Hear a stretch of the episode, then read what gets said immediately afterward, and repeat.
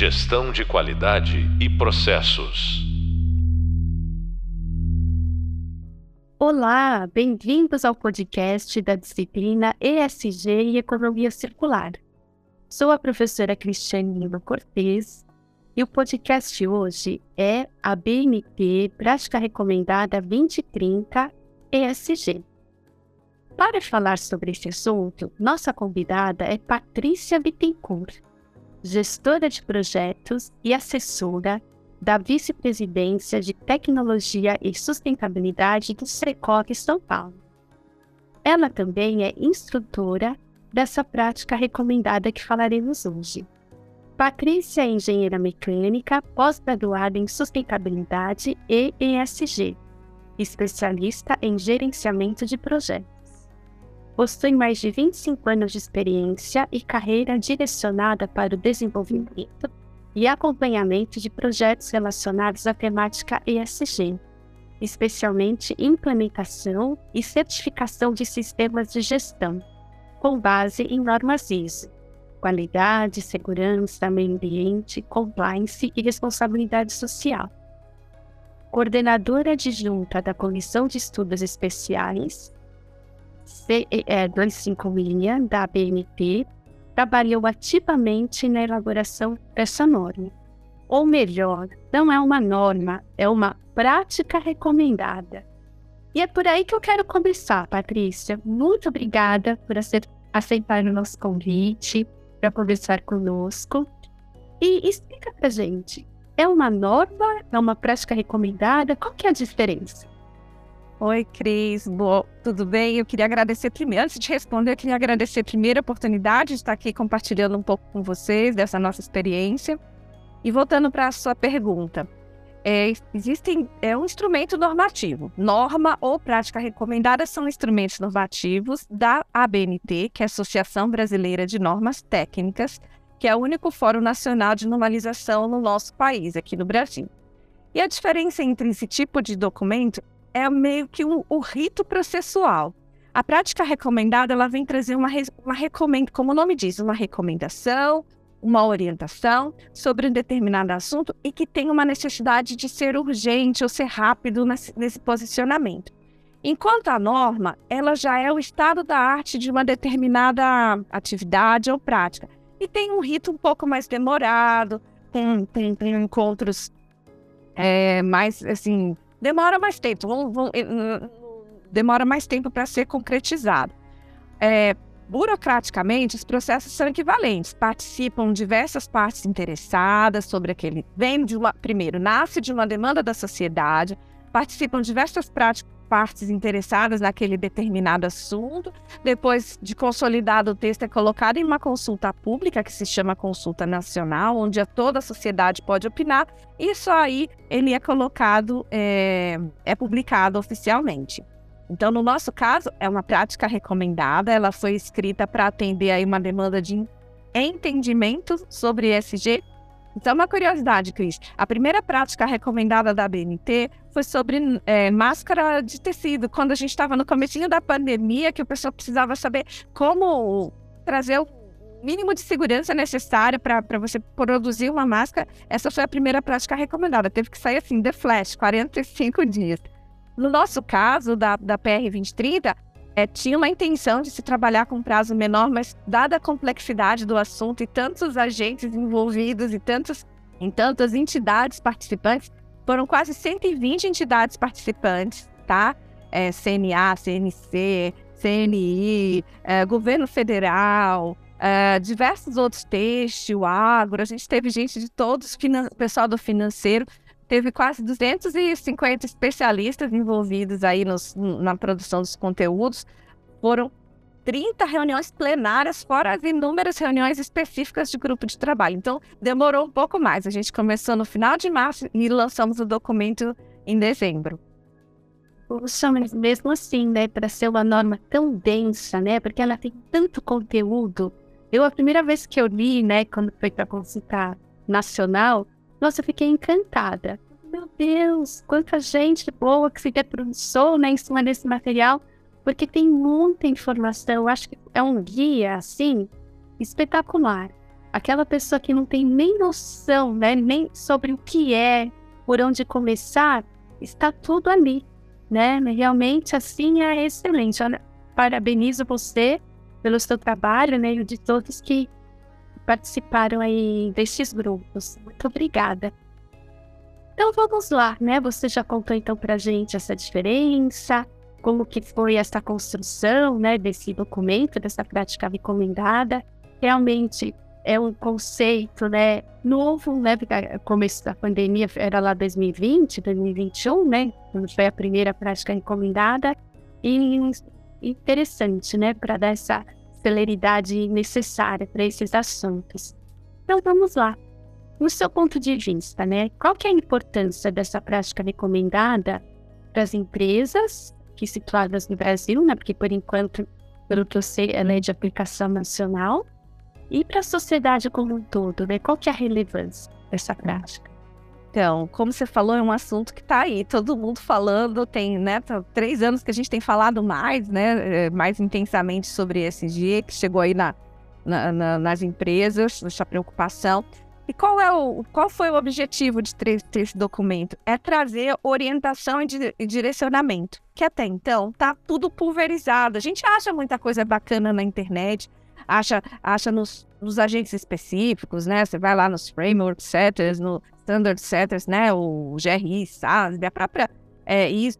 Mas está tudo muito pulverizado. Então, o que, que a gente fez? A gente fez um trabalho tentando aglutinar, fazer uma curadoria do que tinha disponível até, até então, até a publicação, com o objetivo justamente esse que você falou, de orientar as empresas que gostariam de, de, de, começar essa jornada e talvez não tivesse condição de contratar uma consultoria, por exemplo. Que as grandes até têm condição, você chama uma consultoria, você começa a discutir o assunto.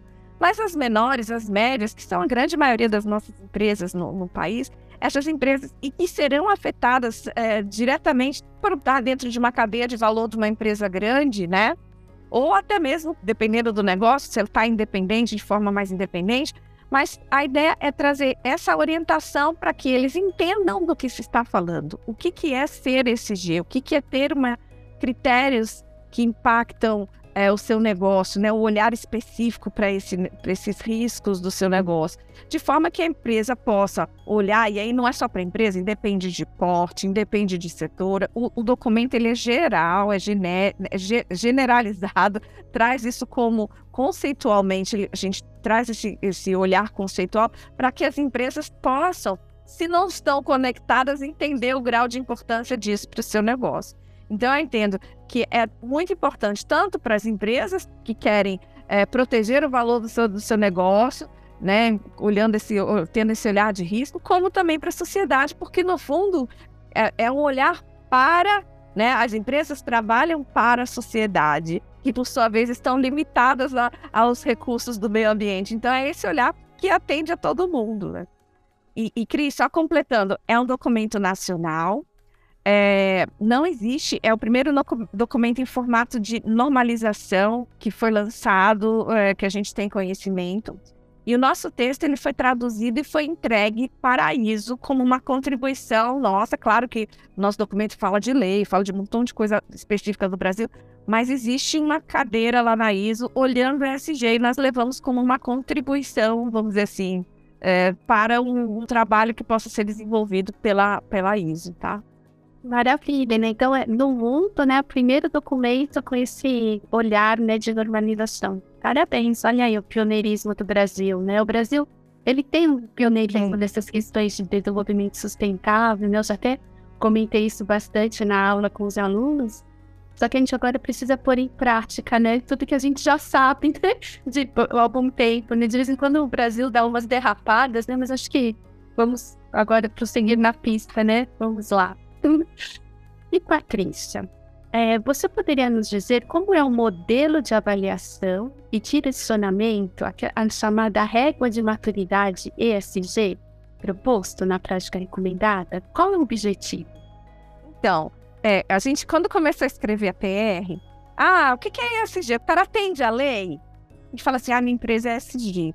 E a gente sentia a necessidade de mostrar que é, mas ainda não. Então, quando a gente trouxe essa régua de maturidade, o objetivo dela é tentar tangibilizar o que, que é ser SG dentro, dentro desse, desse mundo de, de, de sopa de letrinhas, até para a empresa não incorrer no, no risco de é, usar isso de forma equivocada. E às vezes a gente vê muito isso. Então, quando a gente trabalhou essa régua, a gente usou algumas referências, tá? Isso não veio da cabeça da Patrícia, de quem estava na comissão. Nós buscamos alguns estudos realizados é, pelo Simon Zadek, que é especialista em sustentabilidade. Ele falou sobre o aprendizado na responsabilidade social, o case da Nike, foi um dos uns artigos publicados na HBR. E nós usamos também os parâmetros do ETS e estabelecemos a nossa régua, é, conjugando aí dentro desses fatores.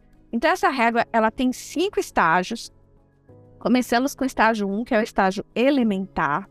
Nesse estágio elementar, é, é, a, a organização ela trata atendimento legal quando tem lei ou de forma incipiente quando o tema não tem lei, é, não tem legislação aplicável.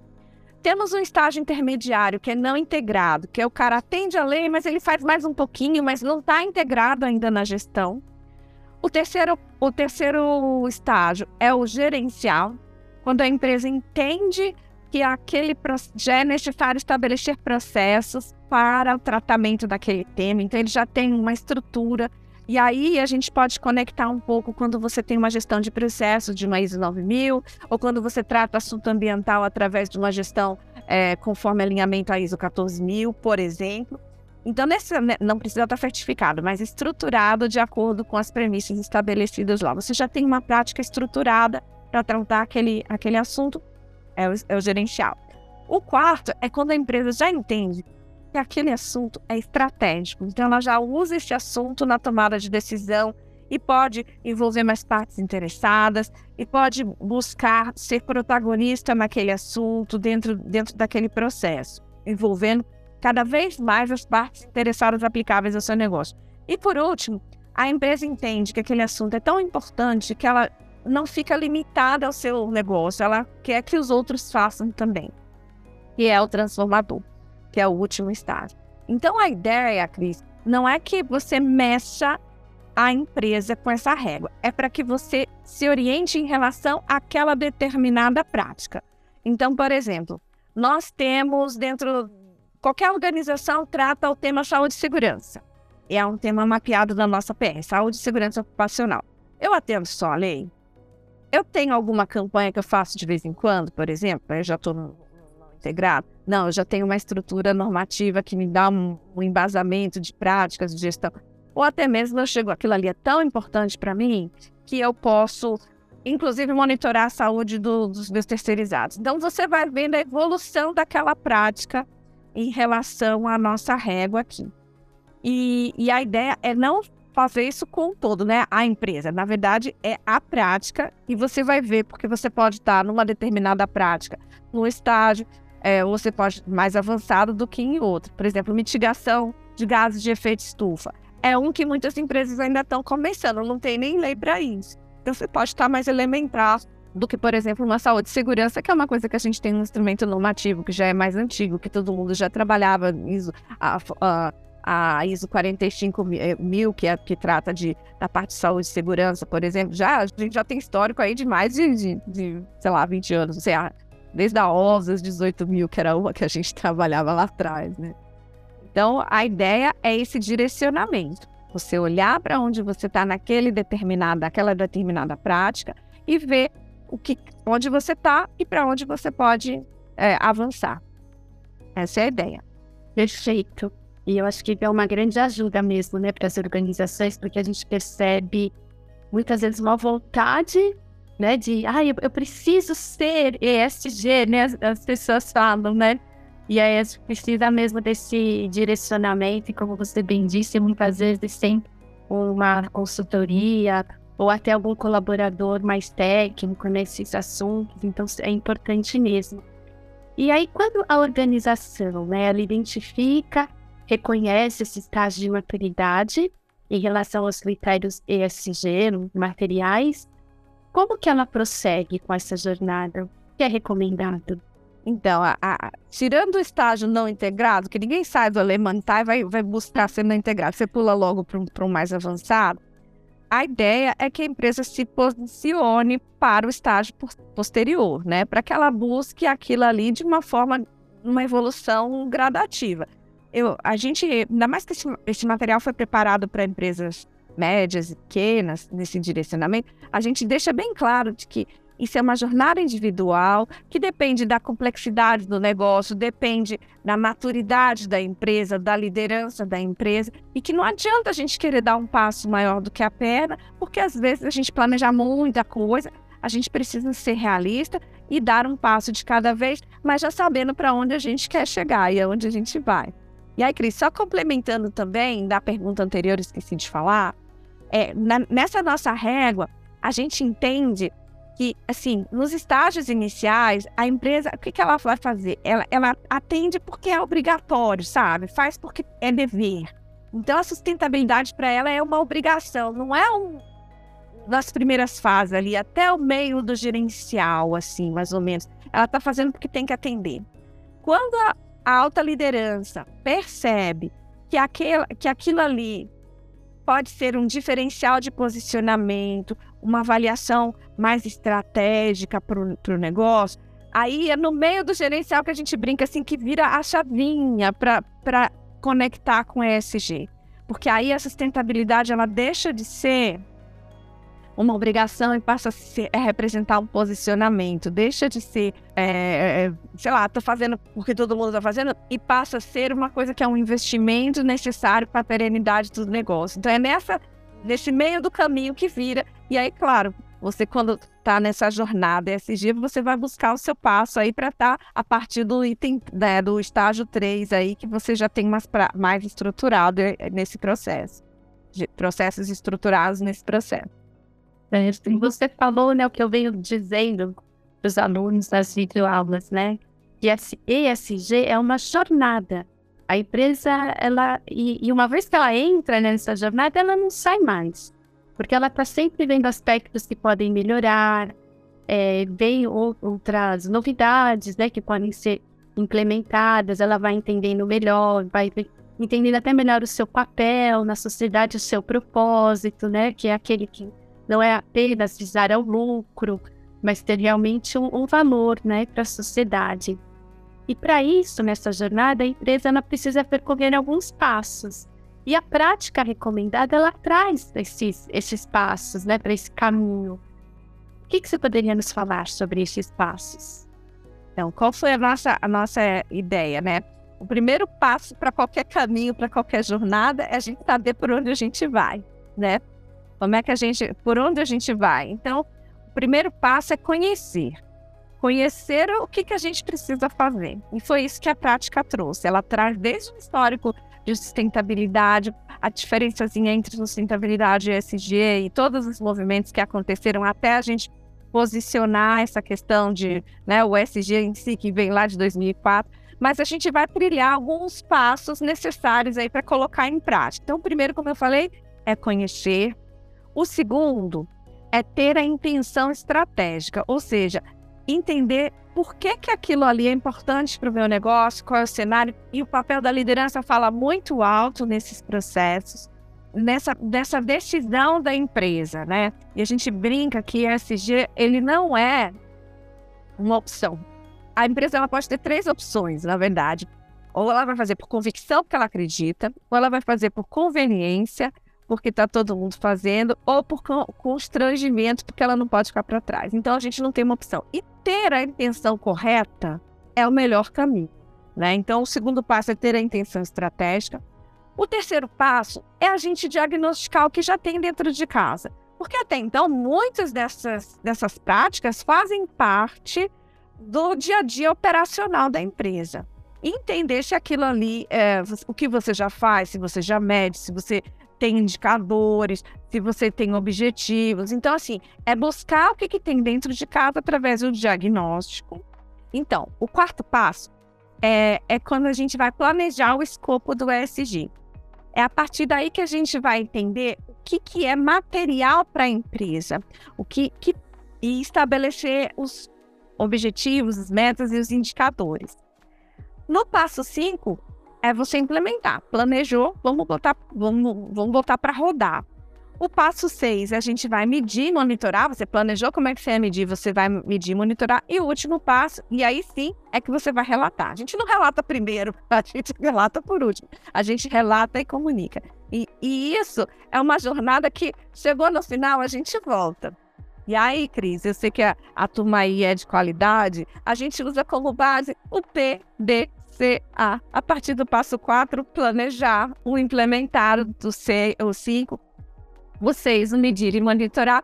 E o 7, que é um pouquinho diferente, que a gente fala de A, né? Mas na verdade, quando você relata e comunica, você tem a oportunidade de fazer o quê? Identificar onde você pode melhorar. E aí a gente volta para planejar de novo como melhorar. Então, é uma jornada que não tem fim, tá? e a gente tem propositalmente com base no PDCA.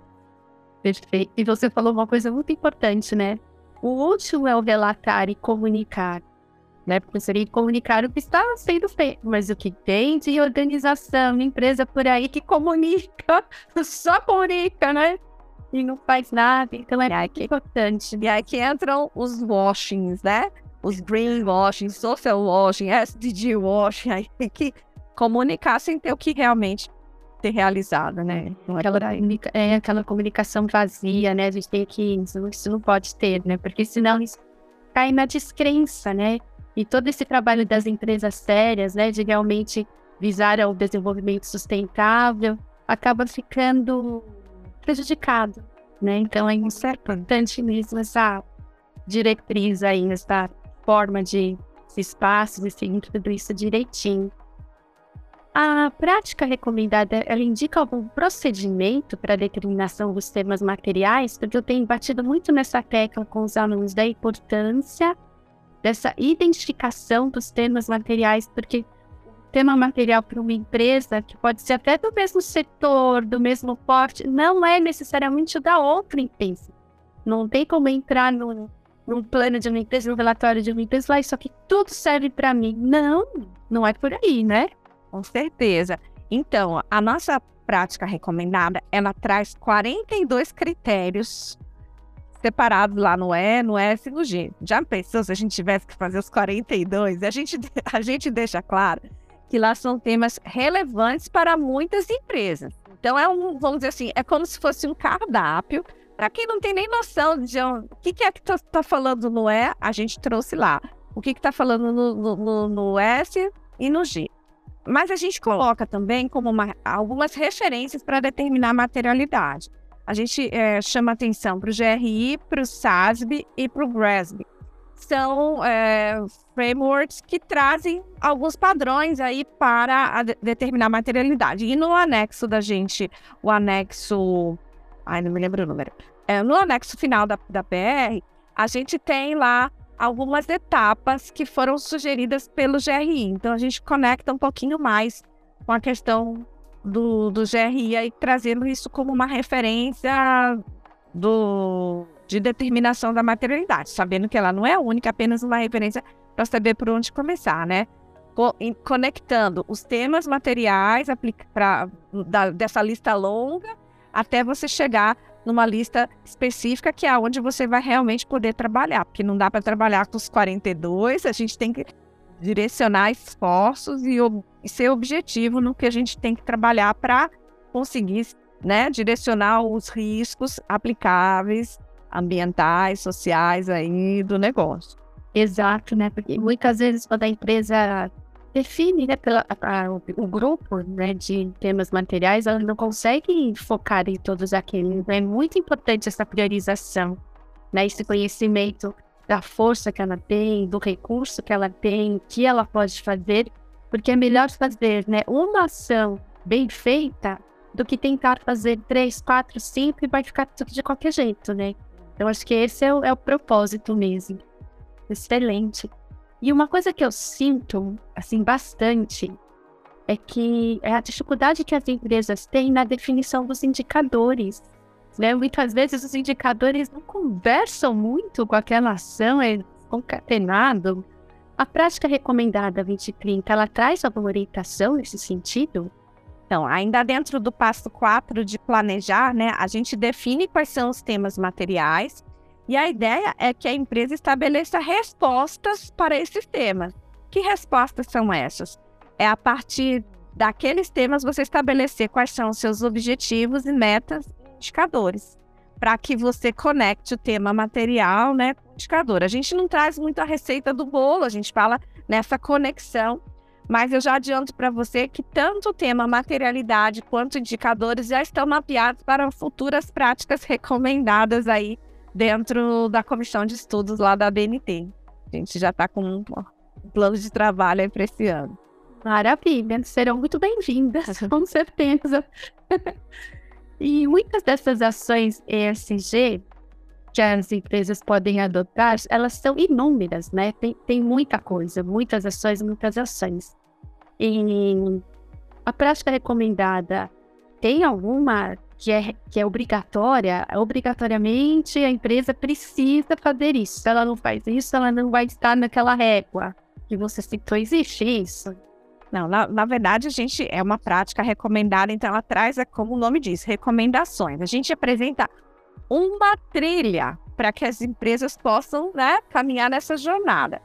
Claro que pré-requisito legal é, é, é pré-requisito e atendimento legal. Embora seja o primeiro degrauzinho da nossa jornada, a gente colocou lá para deixar bem claro que sem ele a gente não consegue avançar. Então, assim, de obrigação mesmo que, que a PR traz a questão legal, que isso não dá para abrir mão, mas o resto é mesmo esse direcionamento para trilhar, que vai depender da maturidade, da complexidade da empresa e se ajustar.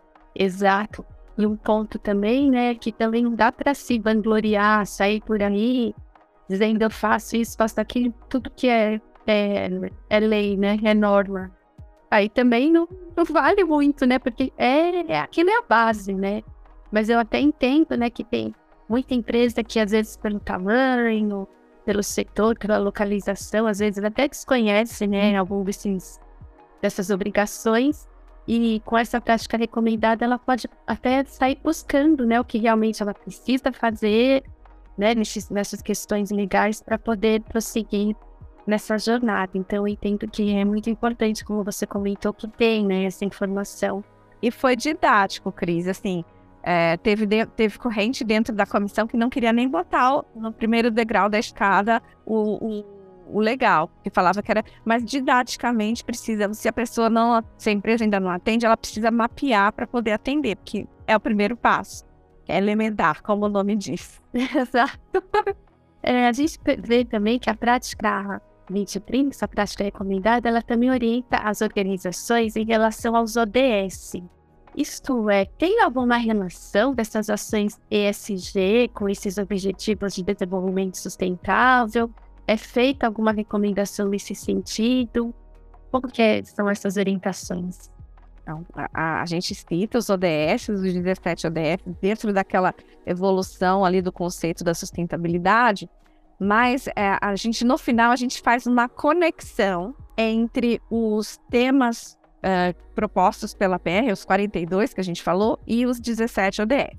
Simplesmente para mostrar que eles não são a mesma coisa. Né? Que tem gente que fala assim, eu atendo os ODS, eu sou SG. Mais ou menos.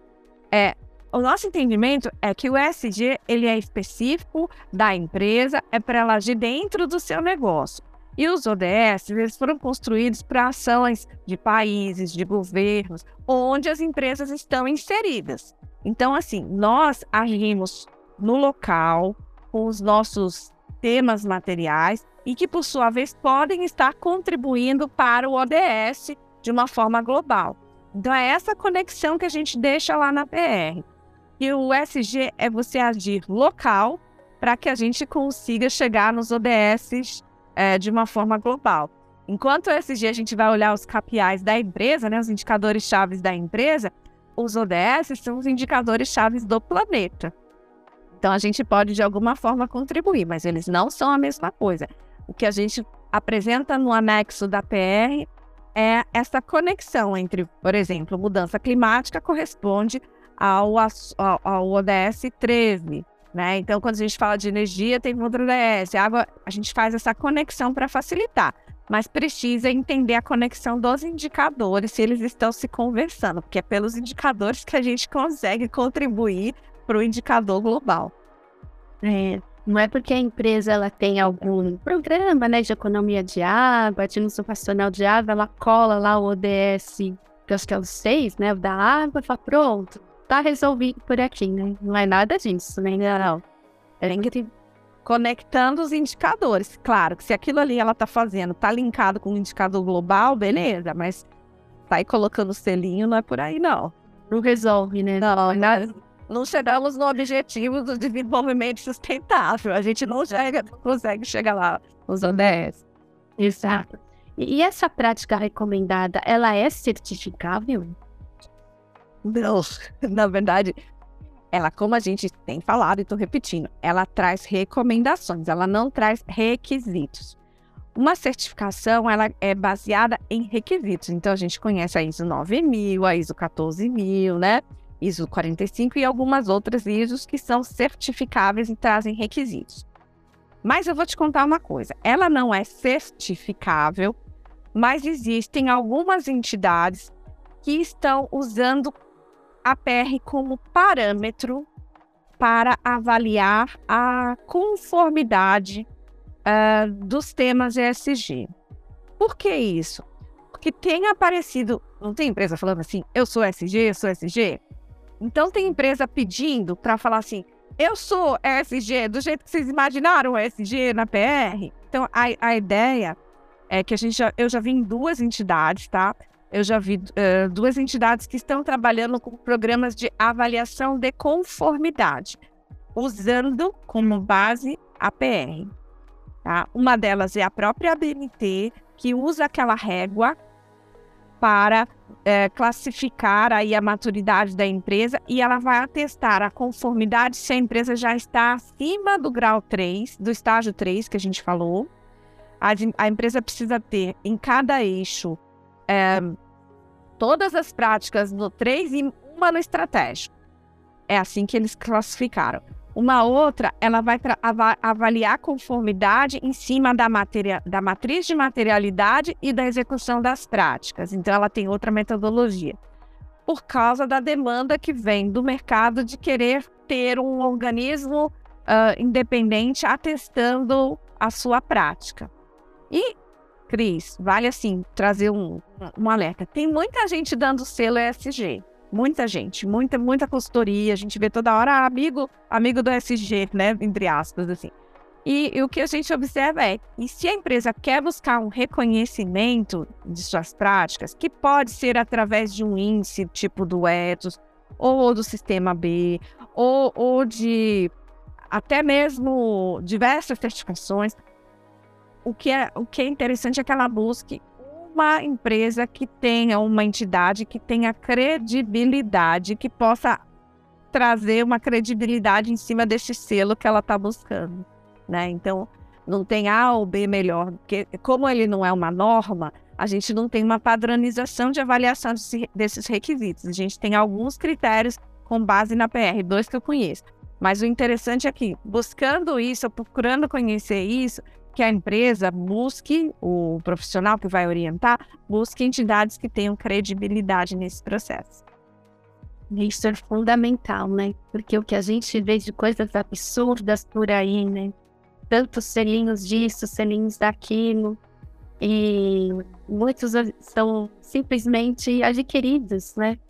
Tem lá uma empresa que não faz nada, não faz uma auditoria, não faz uma visita em loco, não pede uma documentação então tem muita picaretagem no mercado, né, Patrícia? Muita, muita. E além disso, também, você também deve estar acompanhando, eu também, vários projetos de lei, tanto em município, no estado e até em federais, se propondo, né, a essas certificações, a esses selos, né? Selo empresa amiga da mulher, selo empresa ESG, selo empresa verde, selo... É assim e, e não tem condição, né? Quem, quem que vai fazer esse, essa auditoria? Quem vai verificar indicadores? Que critério foi usado? Critério, é impossível isso. Imagina, muitas vezes o governo, né, o executivo não dá conta de fiscalizar o que a lei ali é necessário como que vai se colocar, né, para dar esses selos. Então, é, precisa tomar muito cuidado, né? Eu acho que é essencial isso que você disse. Na hora de contratar é, alguma empresa, verificar direitinho realmente como que trabalha, a seriedade, porque o consumidor, né, ele já não se deixa enganar, né, ali por um desenho, um selinho. Eu acho que a gente está chegando também numa maturidade de ir pesquisar e verificar, né? O, o, acesso à informação agora é muito fácil, né? Você não pode se deixar enganar. Então, eu acho que é muito importante tudo isso que você falou, essa prática recomendada da BNT. E eu gostaria que você agora, você algum ponto que eu não perguntei, que você é, considera importante, está passando aqui para os nossos alunos, por favor, fique à vontade. Vou pegar esse gancho aí da, dessa essa fala sua da, da sociedade, né? Da, da gente tá, né, sendo inundado de selos que, que a sociedade não, é, não, não se deixa mais, né? É, e eu vejo que o ESG ele ganhou essa importância principalmente, né? A gente não começou falando isso, mas 2004 ele é, o, é um jovem de quase 20 anos esse termo, né? E ele ganhou força agora a partir da pandemia, é, mostrando que está todo mundo conectado e todos esses riscos estão aí, né? Com a própria pandemia, mas a sociedade ela está cada vez mais consciente é, do, do Quer saber, por exemplo, de onde veio o algodão daquela tua camisa, ou, ou, ou aquela madeira que está naquele imóvel que você está comprando. Então, o que a gente tem observado é que o ESG ganha mais força a partir do momento que as pessoas são mais conscientes do que é, do impacto que isso vem, que pode ter causado na natureza. Então, quanto que os casos que a gente viu aí agora no começo do ano, por exemplo, a questão do trabalho escravo, isso tem sido né, das vinícolas que teve lá no sul, depois teve alguns outros que vieram depois da vinícola ficou gravado, mas mostra o quanto essa sociedade está consciente e o quanto nós ainda precisamos avançar.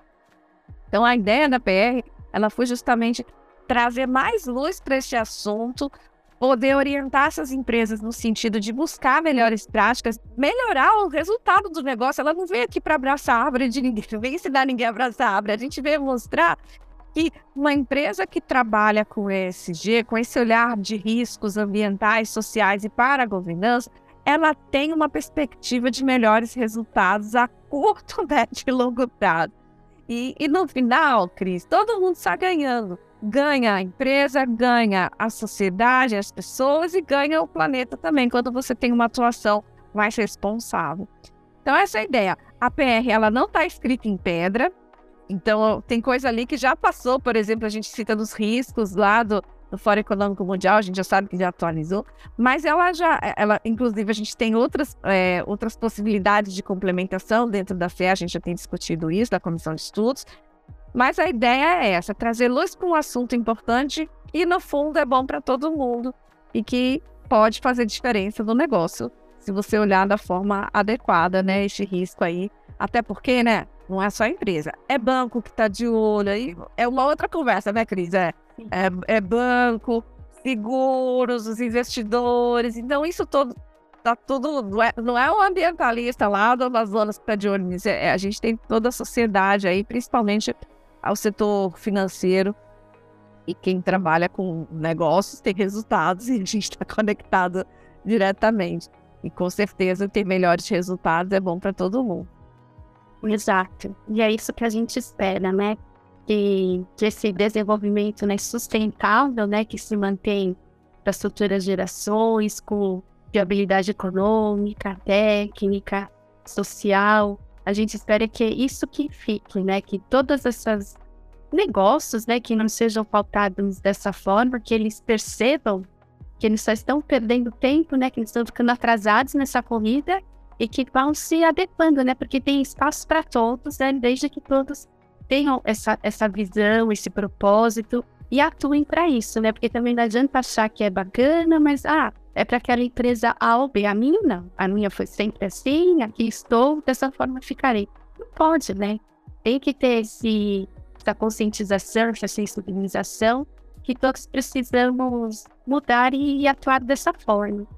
Então, eu acho que esse trabalho que você fez, né, em conjunto com tantas pessoas, tantas instituições, é muito necessário e vem, assim, realmente dar uma organizada para que essas pequenas empresas, as médias empresas, saibam por onde começar, saibam verificar em que estágio que elas estão, e dali elas tenham força e um entendimento por onde iniciar, qual é o tamanho dessa jornada, porque nem todos, né, como já foi dito, podem contratar uma consultoria ou ter um colaborador para isso. Então, acho que esse trabalho que foi feito é, assim, necessário e só tenho que te dar os parabéns, viu, Patrícia?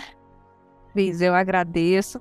Só uma coisa que eu esqueci de falar, né? Dentro daqueles 42 critérios, né, que a gente distribuídos aí no ESG, nós explicamos o que, que é aquele critério, trazemos exemplos de práticas e, e, e referências de onde buscar mais. Então, assim, se a empresa quer, ela tem, além daquele espaço que eu falei, especificamente num determinado assunto, ela tem condição de buscar mais, mais recurso para que ela é, buscar mais informação para que ela consiga aí entender melhor e trilhar o que é específico do negócio dela que faz pode fazer diferença para o resultado dela. Então é por aí. Perfeito, perfeito, Patrícia. Mais uma vez eu te agradeço aqui essa conversa conosco. Tenho certeza né, de que é, consolidou vários conceitos por abordados na disciplina e os principais pontos né, dessa importante prática recomendada é para que os nossos alunos saibam por onde começar, né? É um amplo material de estudo também, né? Ali tem muita informação. Como você disse, ainda tem esses links, né, para que outras informações mais aprofundadas possam ser buscadas também. E atualmente, né, esse aprender, né, e buscar informação e, e estudar, ler e pôr em prática é muito necessário. Né? Então, parabéns mesmo por todo esse conhecimento de você e de toda essa turma, né? Que foi colocado aí à, à disposição de todos nós, de toda a sociedade. Muito obrigada.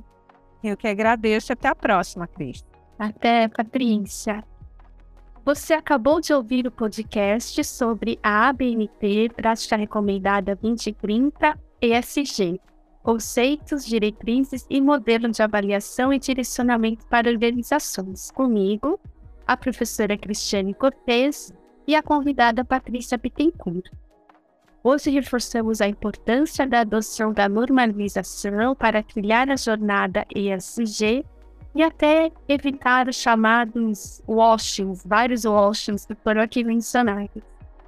Continue nos acompanhando no Hub Visual, no Hub Leitura e demais referências sobre o assunto. No próximo podcast, falaremos sobre valor social integrado à estratégia de negócio. Até lá! Gestão de qualidade e processos.